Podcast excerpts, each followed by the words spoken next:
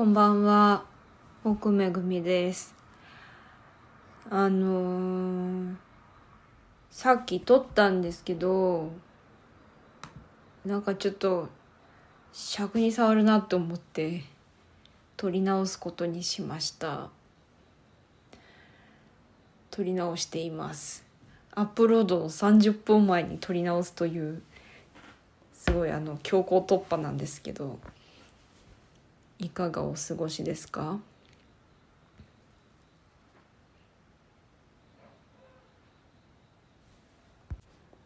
なんか自分の中から出てくるものとか、こう話すこととか、写真を撮るとか、お芝居をするとか、人に話すみたいなことが結構自信がなくなってきてて、いつもはいいんですよ。めぐちゃんと話してる時は全然よくて、基本的にはこのめぐちゃんとのダベリの延長みたいなんでやってるんで、それは全然楽しいからむしろいいんですけど、こうさっきもなんか一人で撮ってて悩んじゃって、何喋ればいいんだろうみたいな、何をお届けしたらいいんだろうみたいな気持ちになっちゃって、私こうなんか自分で何か発言をして、こうやってさ、今直前にもあったけど、こうなんか笑っちゃうっていうか、自分の発言をカバーするように突然笑い出すみたいな話し方するじゃないですか。すっごい嫌なの、それが。で、それってすごい自分の口から出した発言に責任感がまるでないなって思って悩んでって、自分のこの話し方に。そう思ったら、もう普段会話することさえ結構自信なくなってきちゃって、どうしようって感じ。ほら、また笑っちゃうの。こうやって自分の発言に責任を持ち上がれって思っちゃうんですよ、みたいな、こういうネガティブなことばっかり言っちゃったの。中途半端に言っちゃったんですよ。そういう自分の悩みみたいなことを、さっきは。で、なんか中途半端に悩みをこぼして、中途半端に今週やってきたことみたいなのを話してたら、中途半端なラジオになっちゃったなと思って、まあ夜話だしって思って、今日は私の悩みのことだけをベラベラ喋ろうと思って撮り直すことにしました。何の計画性もない、ただすっきりしないから撮り直した方がいいなって思ったことは大事にした方がいいなって思って、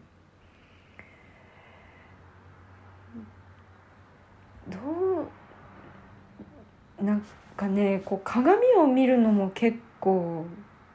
嫌なぐらい、自分自身っていうものへの自信のなさとも違う、なんか嫌悪感に結構近いんだけど、あるんですね。自信はあるの、でもすごく嫌悪感を抱くんですよ、自分自身に対して。めんどくさい。あ、ほら、また笑っちゃう、自分の発言に対して。なんかね、こうアホだなって、この私自身っていうのの中に、なんかいっぱい監視者みたいな人がいて、責任なくこうベラベラベラベラ喋るメインの奥めぐみがいて、それをこう傍観する、いつもたまに出すんですけど話題に、この私、このメインの奥めぐみを暴力的に痛めつける発言ばっかりする意地悪な私がいるんですよ。もうネトウヨみたいな、ネトウヨみたいなっていうと違うな、タチの悪いネトウヨみたいな、本当にしょうもない毒しか生み出すことのできないネットの民っているじゃないですか。そういう自分がその奥めぐみ監視者の中にいて、常に戦ってるの、その人と。で最近生まれたもうまた別の監視者が自分の中にいて、それはその世の中のその正義ちゃんって私は名付けてるんですけど、その正義ちゃんの正義感に反した行動をしている人っていうのを、例えばニュースとか街中とか、あと過去に起きた出来事の中でそういう人がいたとして、そういう人をわざわざ記憶の中から引っ張り出してきて、正義ちゃんの正義感でボコボコにするの、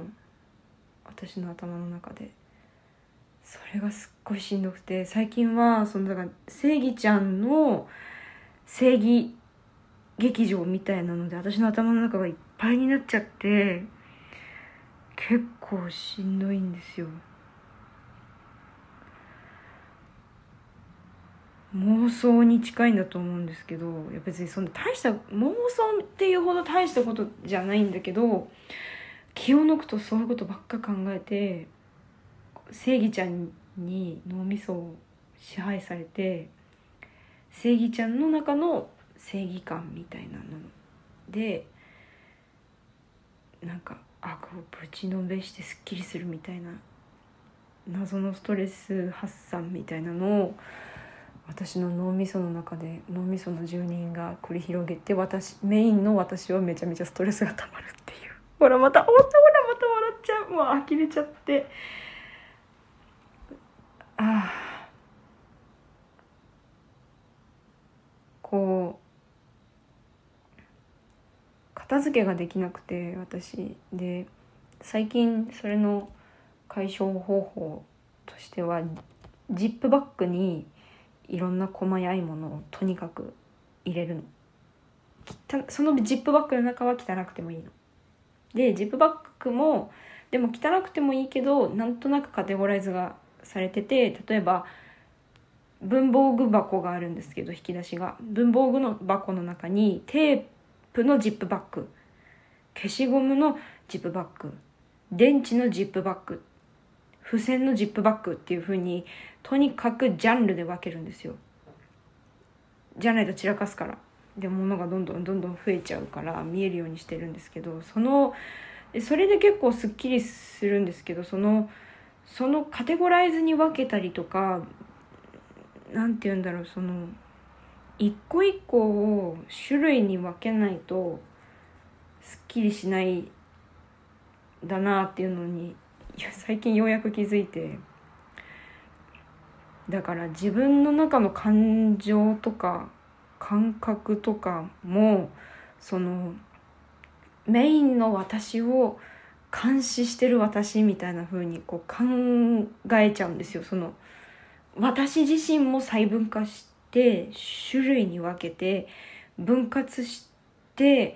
私という人、この私奥目組っていうこの今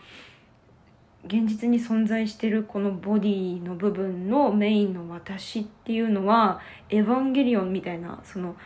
人造人間みたいなもんで、それを構築してるのはすっ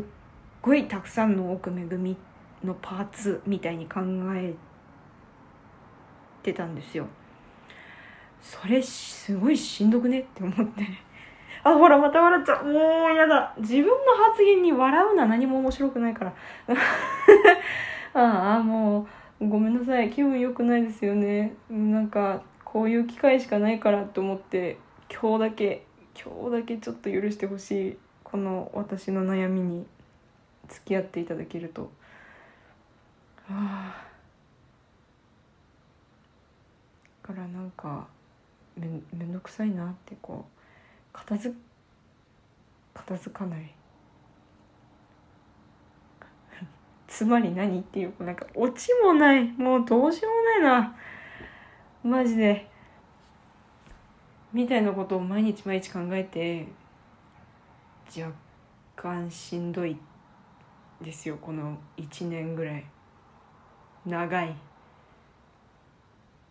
で。なんていうか、この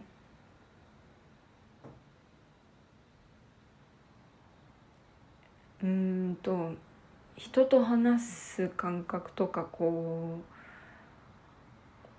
お芝居する時の感覚みたいなのってなんかきっと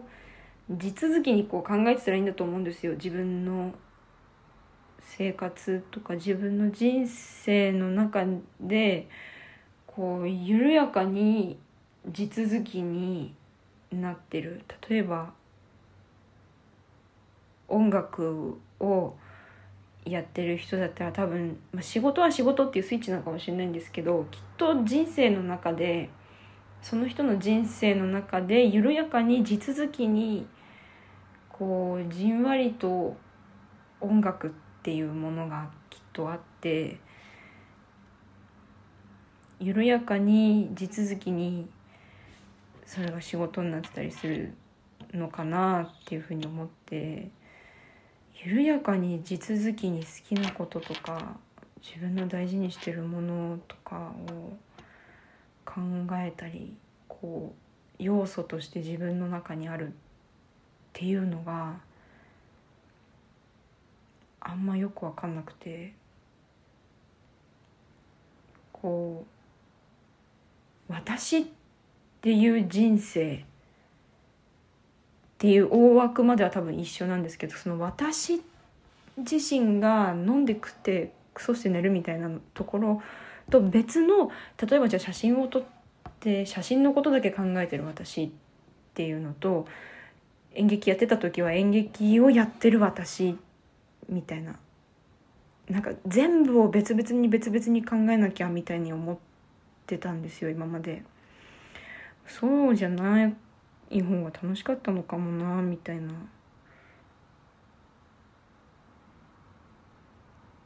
なんか私ってそのことしか考えられないからみたいな、音楽しか考えられないからみたいな人たちのことを、例えば音楽だとしたらね、マジではぁみたいななんかそういうこと言う人ほど本当に許せなくて、なんか悔しいみたいな、人の悪口ばっか考えてねえでてめえのことやれって感じなんですけど、なんか理解ができなくて、なんか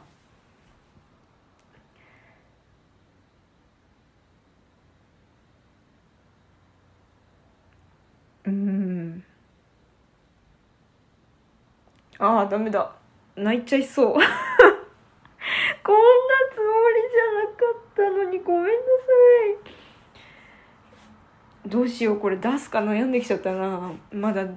でもな、でも夜ってきっとみんなこんな感じ。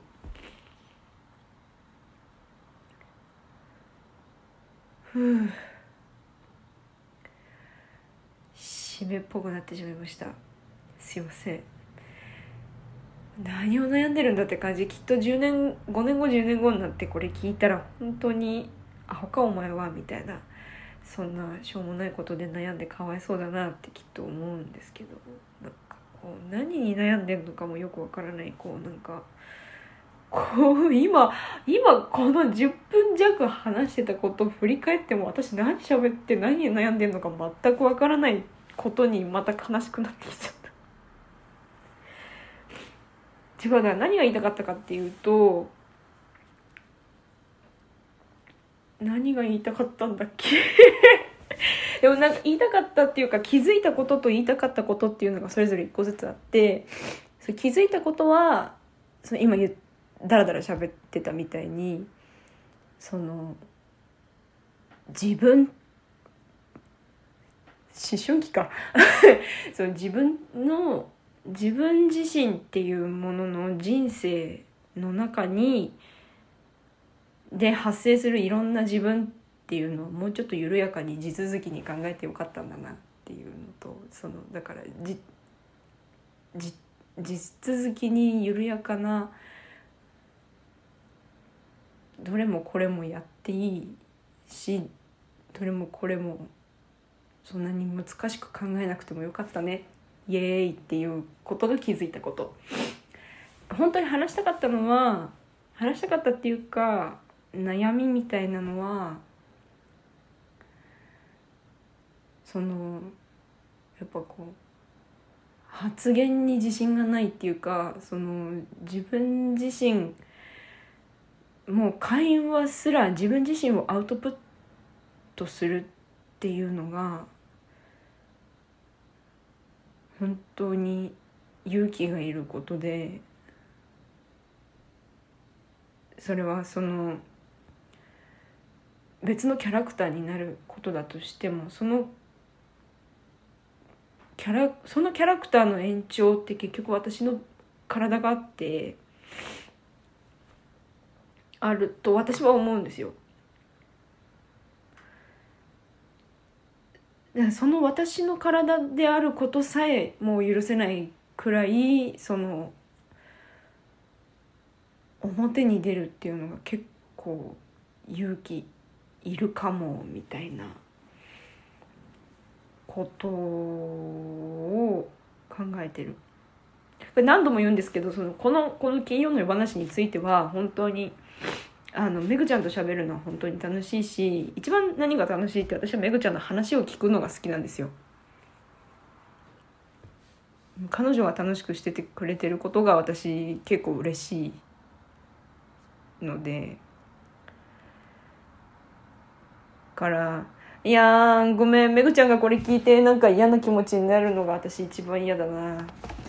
ごめんね、違うんだよ、違うの。今日はなんかこうずっと考え事してたことが突然言葉になりそうだったから、この場を借りて言葉にさせてもらっただけで、このラジオは超楽しいからごめんねめぐちゃん、嫌な気持ちになってたらごめんね。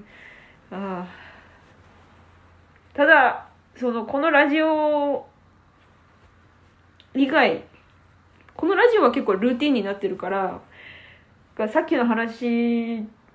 と矛盾するけど引用するんだとしたら、これはラジオの私みたいな感じで結構エンジンかかるからいけるんですよ。ああ、けどなんかそれ以外の普通の日常の会話でも結構話すの勇気いるし体力いるし、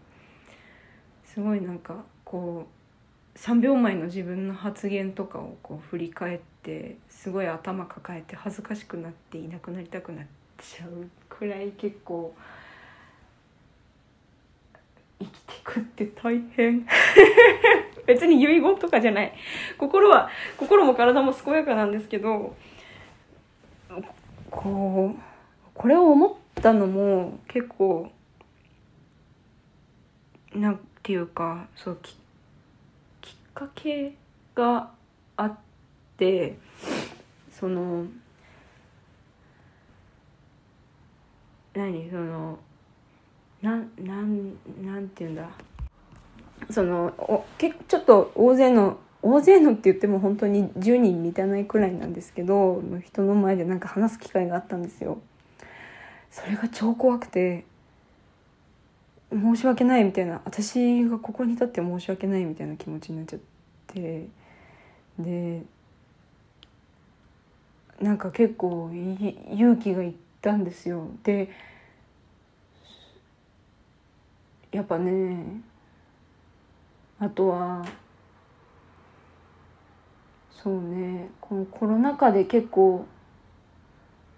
ね、がむしゃらに今までこうなんていうの、催し物を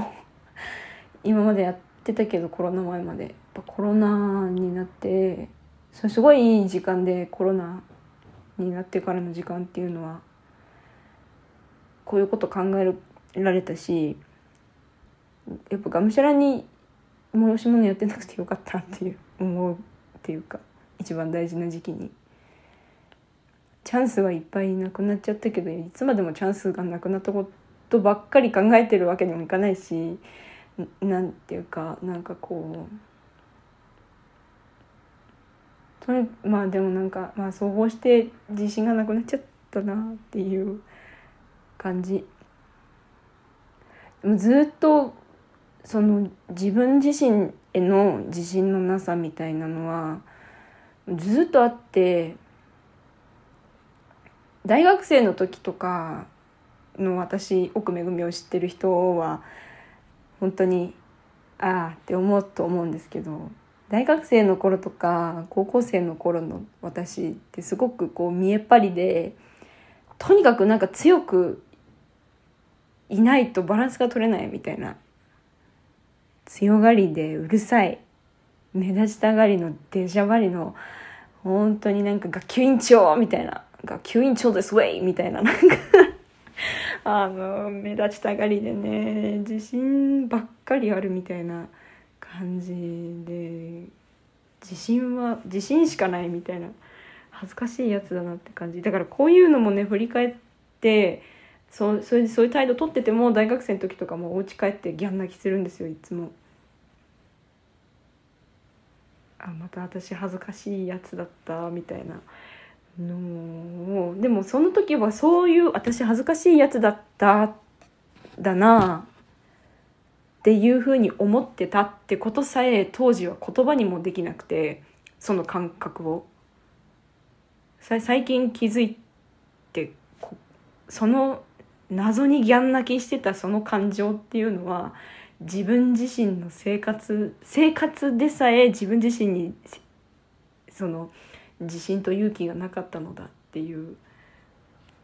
ことだったのだっていうのを最近気づいた。まあ、もうだらだら喋りすぎだね。こんなクソネガティブなことで20分も喋ってしまった、すいません。だからもうちょっとこう勇気の出る、勇気と自信が持てるようになったらいいんだけど、それってすごい、勇気と自信を持つことってすごい勇気と自信がいるんですよ、きっと。もう南蛮戦時って感じですけど。から私最近ね、インスタとかも上げてないし、写真もあんまり撮ってないし、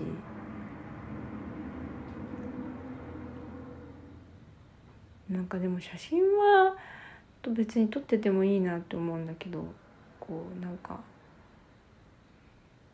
なんだろうね、まあ頑張って生きる、あれなんかなんかこんな身も蓋もない中身のない終わりになっていいんだろうか。だんだんなんか冷静になってきちゃったというか、こうなんか煮えてた内臓元に戻ってきちゃって、なんか恥ずかしくなってきちゃった。へえじゃあ最後に今週やってたことの話1個だけするわ。梅をね、梅の木が家のすぐ横に大家さんの持ち物であって、剪定してくれれば好きに取っていいよとのことだったので、好きに取らせてもらったんですよ。剪定はね、果樹は冬にならないと剪定できないから、今年はもう剪定できないんだけど、とりあえず取って、で梅シロップと梅酒を一瓶ずつ作ってみました。ちょっと余ったからね、なんかちょっと余ったんだけどお酒足りなくなっちゃって、どうしようって思って、家にあった謎のウイスキーで無理やり梅ウイスキーを仕込んだりしていました。それでも余っちゃってね、なんか山梨の郷土料理っていうか家庭料理っていうからしいんだけど、梅の昆布漬けっていうのがあるらしくて、なんて言ったっけな、なんかみさじじゃなくて美人みたいななんか名前の美味さんかな、美味さんっていうなんか調味料と昆布に青梅をつければ3日ぐらいで食えるっていう白物らしいんですけど、まあ、ないのでその美味さんっていうのはめんつゆとお醤油と塩昆布適当にジャッて入れてつけてみてます今。美味しいのかどうか分かんない。しょっぱい青梅になる可能性もある。そんなことをしてて、で私の住んでる今この高知県の町がビワの産地だったんですよ。でって話したかもそこら中にビワの木が生えてて、もう今ね、今が一番収穫の時期で直売所も空いてるんですけど、からもう町っていうか集落中ね、もうオレンジ色ですよ、ビワで。でうちのその大家さんの持ち物のビワの木も3本ぐらいあって、取ってていいよって言われたからもいで、それもお酒につけてます。7月ぐらいには飲めると思うから楽しみです。もう夏は酒浸りになってやるんだああ、なんかこんなに喋ったらすっきりはしてないけど、まあさっぱりしました。すいませんでした。こんなパブリックなまあなんかいいよね。でもなんかごめん、嫌な気持ちになったら本当にすいませんです。こんな夜夜話に。終わろ。後半はめぐちゃんのお話を持ってくる予定なので、そちらでお口直ししてください。今週も聞いてもらってありがとうございました。ではまた。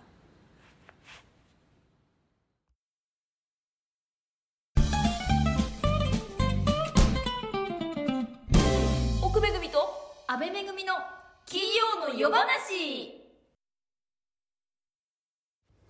はい、皆様こんばんは。金曜の夜話です。今週はそれぞれの夜話ということで、それぞれにお伝えをします。安倍めぐみです。こんばんは。お元気でお過ごしですかね皆さん。私はもうやっぱり天気に翻弄されてます。もうちょっとここ数日ね、東京横浜は爽やかな晴れた日が続いていて、すごく気分がいいんですけどねえ、湿度が高かったり雨が降るのか降らないのか分かんないみたいな天気だったり、急に寒くなったり、なんか週末はなんかヤフーの天気予報見たら30度って数字が書いてあって、ちょっと今からすごい嫌なんですけど翻弄されてます。うん。稽古をしてね、踊ってると、もう私本当に湿度が苦手すぎて、本当なんかこんなこと言うのは変ではないけど、なんかね、日焼け止めとかも塗らないとじゃないですか、どうやら。だけどなんかその日焼け止めとかもこうベタベタする感じがどうしてもしちゃって、すごく苦手でね、頭クラクラしちゃうんですよ。なんか不快指数マックスみたいな感じだから、湿度さえなければなーって思いながら生きてますよ。なんか話がうまくつながってないですけども、はい、そんな感じで、なんですか、もう5月も最終週ですか。恐ろしいことですね。半分がもうじき、いやそんなことないか、6月いっぱいで1年の半分か。いやーでもそうですよ、嫌ですね。早い今皆さん聞いててわかるかもしれないんですけど、すいません、本当のプランで。いやでも考えていることはいつもあるから、それを話そうと思ってはいるんですけど、ただあまりにも何も考えてなくてすいません。最近考えてることてか、本当に私なんか夢か現実か本当ちょっと区別がつかないみたいな日が多くてですね、これも何回か話してるかも、いつ何を誰に話したかも分かんないのに同じようなこと考えてるから、多分何度も繰り返しになってしまっているかもしれないんですけど、とにかく夢のがリアルすぎて、本当それこそあれ、この振り付けの変更は夢だったのかみたいな、電車で稽古前にこう一通り頭でさらうんですけど、その時になんかここでもガラッと変わったんだったっけなみたいな、思い返すと多分夢なんですよ。でも夢の中でもゆり子さんがもうここガラッと変えよう、こうしようって、分かりました、もう完全に把握しましたみたいな感じで言ってるんですけど、みたいなことがいっぱいあって、でそれで何が言いたいか、話したかったかっていうと、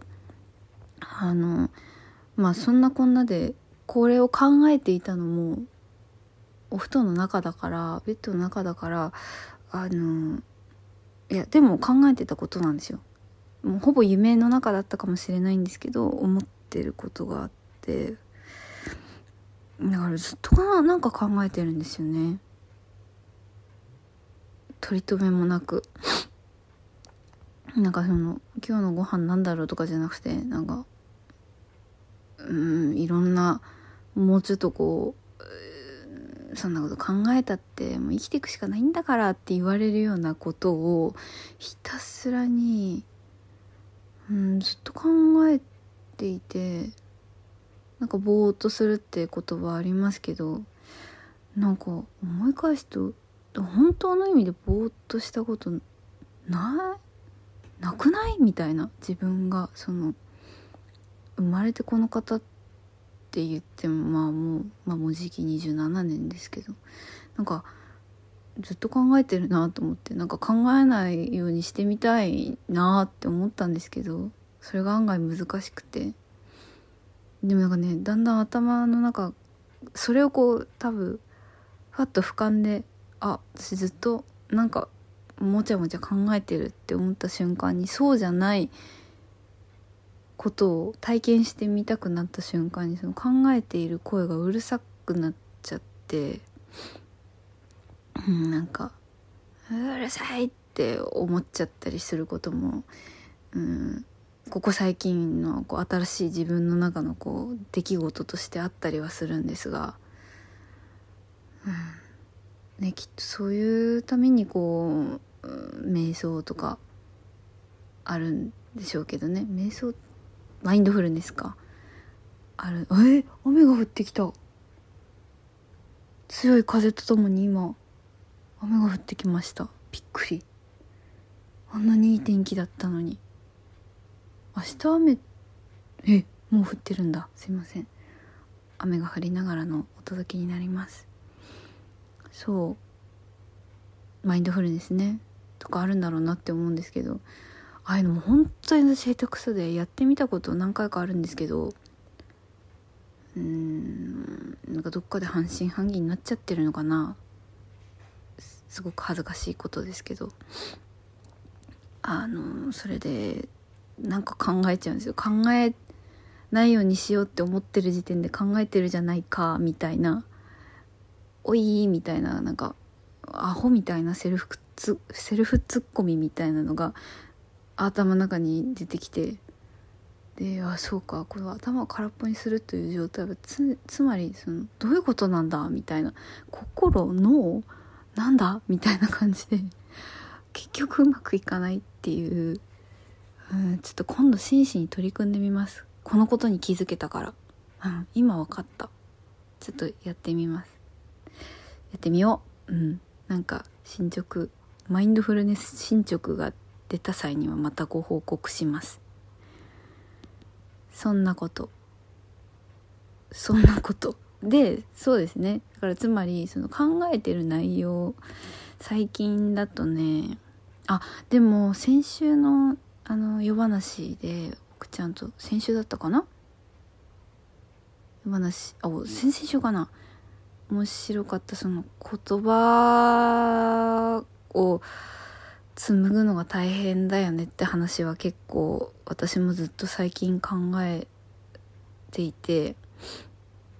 本当に難しいなっていう、まあそのネガティブなことだけじゃない、そのポジティブになっていくための今は一つの段階だとは思うんですけど、なんか昔以上に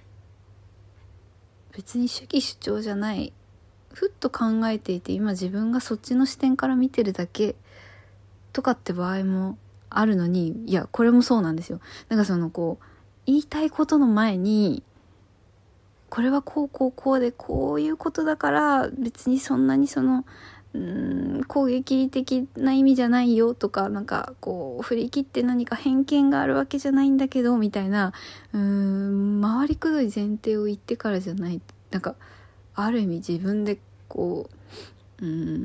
防御しちゃうっていうか、それでこう言いたい本質がすごくこう奥の方に行ってしまうっていうのはすごく自分も苦労しているところで、なんか前もね稽古場でなんか阿部ちゃんって本当そのなんか言いたいことの前にいろいろ気にしすぎてるのか、なんか回りくどいくてねえみたいにまあ言われたというのはまた言ってるけど言われたっていうのは別にネガティブな意味の言われたじゃないんですけど、まあ言ってもらったとも言えない、まあ言われたことがあって、でもなんかどうしてもねこういう人もいる、こういう意見の人もいる、こういう考え方の人もいる、全部その視点からそれを主観、それをこうその立ち位置の目線から見たら分かるとか、こう分からないでもないとか、共感と理解はやっぱ違うから、その理解はできるみたいなことをいっぱいいっぱいいっぱいいっぱいこう今溢れていて、いやそうだよな、そういう時の気持ちってその通りだよな、あなたにとってのこの言葉はそうかもしれないっていうことが知れてることはいいことなんだと思うんですよ。なんかそこで何かうっとこらえていた毒々しいものがその相手の本人の中にあったことが少し解消されていくならばいいんだけど、正直なところなんか今の私にはそれを全てを例えばこう理解して受け止めた上でなんかすごく風通しよく話ができる今私はまだ術を持てていなくて、てか持ててないんだなっていうのにね最近気がついたり、気がつくっていうかなんか旗と、そうなのかもなって思ったりしてますね。すごく難しいなって、そうだから踊りはやっぱり好きなんだなってことにこう立ち返ったりしてますね。なんだかそう言葉についてはそれこそこう大学に入った時にまあもともと踊りをやろうと思っては入っていたけど、そのカリキュラム上演劇をこう、まあ、いっぱいやることになり、最初の時は本当にそのまあ稽古場、まあ授業の場とはいえそのこう、舞台に立つようなシチュエーションの中で言葉を使うことが私にとってはものすごく難しくて、まあもともとバレエをクラシックバレエだったんですごく物語があるしはっきりしてるし、こう振り付けの中にいわゆる回ったり飛んだり足上げたりだけじゃない、もっとこう物語性のあったり、このポーズはこれを意味するっていうようなジェスチャーもいっぱいあったりしてっていう意味では、まあ分かりやすい、踊りの中でも分かりやすい言語を持っていたところから私は踊りっていうものを始めているけれど、でも難しかったんです。その演劇としてセリフを言うっていう、その言葉を伝えるってことが、もちろん言葉にも一つの単語とってもいろんな伝え方、いろんな解釈、いろんな受け止め方が絶対あるけど、でもなんだろう、お大福って言ったらお大福はお大福なんですよね。どういうお大福かは分かんないけど、でも大福は大福みたいな、なんかその強さがもう何度も言われてることだと思うんですけど、私はすごくすごいなんか重しになった時期があって、まあそれでもありがたいことに、その演劇というものを少しこう理解というか、なんだろうな、自分がこうちょっと実践していく足がかりになった初めが、結構その、まあ、フィジカル、身体性みたいなところからこう言葉っていうものにこう行くようなルートをたどれるアプローチを学んでこれたから、まだ、自分の中でそれをこう、なんだろうな、つなげて、今まで自分がもこう訓練してというかやってきて、すごくまあ息をするようにって言うと、恥ずかしながらの話ですけど、でもなんかその踊るってことがものすごく自然にできてきた人間にとっては、ありがたい方向性で演劇っていうものをこう考えられたから、今はそのなんだろうな、拒絶する対象にその後ならずに済んでいるんですけど、なんだっけまあそんな感じですね。それでまあだからこう本当結構踊るの怖くなってた時期を経て、磯間の時の踊りの空間は本当に私にとって心地よくて、そんななんか言葉の難しさをもう一度確認して、でもあの時にこ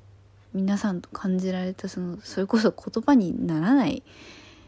感覚、でもそれをこう感想を皆さんが言ってくれたりして、言葉にしてくださって、私が受け止められるその強さ、嬉しさはもう格別ですけど、あの時体験したその言葉にならない、でもなんかねっていう感じのあの瞬間っていうのは、私にとってやっぱすごくなんか生まれ持った好きなとこなのかなって思ったりしました。難しいね、言葉とかね、人と生きてくってね結局こういう話ですよ。まあね、なんか今いろんなところで、まあ、具体的なことを言えばこうハラスメントみたいなことがまあ、明るみになるというか、まあ、明るみになってきていて、なんか私はそういうことを何か SNS などを通してこう改まって発言をなんかする力がまだ湧いてこれていないんですけど、だんだん言葉に何か、それこそ言葉に頭の中でこうようやく浮かび始めたようなこともあって、なんかまず悲しいっていうか、なんだろうな、なんか残念なのは、がっかりしちゃうのは、がっかり、悲しいんですよ。素敵だって思っていた世界、そういうことがこうどんどん出て、すごく嫌な気持ちになっていった時に、ありえない、嘘みたいに思えないこと、なんかそっかって飲み込めてしまう、その起きてしまった事実を、あったんだろうなって思えちゃうこと自体正直言うとなんか残念なんですけど、でもそれは事実なんですよ。やっぱり少なからずんって思ってきたことは正直こんななんていうかあんまりこう活動をこうやれてまあたくさんいろんな人と出会ってきましたけど、そのまあ本当に端くれのような私のような人間であってもやっぱり何かすごく具体的ではないにしろ何かそれこそ言葉にできない部分でなんか危ないかもっていうことって正直あったし、なんかこれをまあ、そうですね。これは別に何かそのなんか誰か知り合いでとかって本当そういうことじゃなくて、なんかようやく言葉に自分の中でなってきたから、なんか言い始めたけれども難しかったな。ごめんなさい。こんなグダグダなラジオ申し訳ない。でも絶対会っちゃいけないし、最低だと思うし。なんかやりがい搾取ってでもすごくその時の精神状態って共感できちゃう部分があったりするんですよね。なんかまあこれはその女性男性はもう関係ない世界だよってあるけど、これもまた前提を言う自分をこう前提として言うけれども、女性側の立場に立った時に思うこともあるし、権力というかパワーバランスの強い方とそうじゃないものっていうのでも、そういう心理に陥ってしまうっていうのはすごくあると思うし、結局ね、契約書もないし、全部こう口約束だったりこう探り合いだったり、なんかそれってつまりそういうことだからみたいな、なんかそのよくわかんない、なんか相手が育ってきた環境でのルールをこっちに持ち出すみたいなのは、まあ、恋愛っていうかそういうことにおいても私は結構なんかって思うこともいろいろあって、まあ自分にも落ち度があるのかってやっぱ思ってしまう部分もあるし、それだってその思ってしまうというかあるんだろうし、ってなっていく。これね、いや多分その解決方法っていうのは見つからないけど、ガイドラインだったり契約書だったり、やっぱりその、社会と付き合うっていうのは別に就職したから社会人じゃないと思っていて、どんどん話が脇道にそれていっていますけれども、まあ、そもそも主題があるような話じゃないけれども、その社会人っていう言葉も私なんかよく分かってなくて、なんか会社に就職活動して就職したから社会人でそうじゃない人は違うみたいな、私もなんか、まあ、就職しなかった人間なので、なんかそうなんていうの、社会人になったね、私なんか社会人じゃないよみたいに言ってきたけど、おかしいなと思っていて、人と関わって生きている以上多分社会の人 なのに、なんかそこがこうなんかスポーンと谷までこう欠落してしまっている、そういう思い込みから発生したすごくなそのなんかやりがい搾取であるとか契約がないとか、到底それじゃ生きていけないけどやりたいことだからやれてるだけ幸せなんじゃないか自分はとかっていう感じは、なんかやっぱ変えていかないとダメだよなって思うんですよね。ただまあその商品としての自分っていうことの、考え方、自己プロデュースだったり、とかそのまあ需要と供給みたいな、ある意味お野菜欲しいから欲しい分のお値段で買うっていうこととまあ同じなわけじゃないですか、お金。同じなわけじゃないのかもしれない。いろんな人と話したいんです、こういうことについて。私も考えがまとめたいわけじゃないけど、いろんな考え方が知りたい。うん。ただ、なんだ、ハラスメントは絶対にやっちゃいけないぞっていうのはね、思う。大きな事柄じゃなくても、本当に、なんだろう、うって心の中にドロッとしたものはいろんなところで溜まっていて、その小さなことをいちいちこう重箱の隅をつつくように、あれも嫌だったこれも嫌だったっていうわけではないけれども、それを、まあ、我慢するのが当たり前じゃないようになっていってくれるなら、それは嬉しいことだなって思うし、それが正常じゃんって言える価値観になっていけるのはすごく素敵なことだと思うから、そういう意味ではちょっとずつだけど改善していかなきゃいけないことがいっぱいあって、でもそのためには戻ってきたよ、言葉っていうことはやっぱ大事で伝えなきゃいけないんですよね。嫌だとはっきり言うとか、これってそういうことなんですかってこっちが聞かなきゃいけないこともあるかもしれないし、同意とかそういうことも結局は人間がそうやって必要とあって獲得してきたこの言葉っていうものを、上手に使っていかなきゃいけないんでしょうね。ちゃんちゃん難しい。みんな話をしたいです。私はこういうことについて別に告発う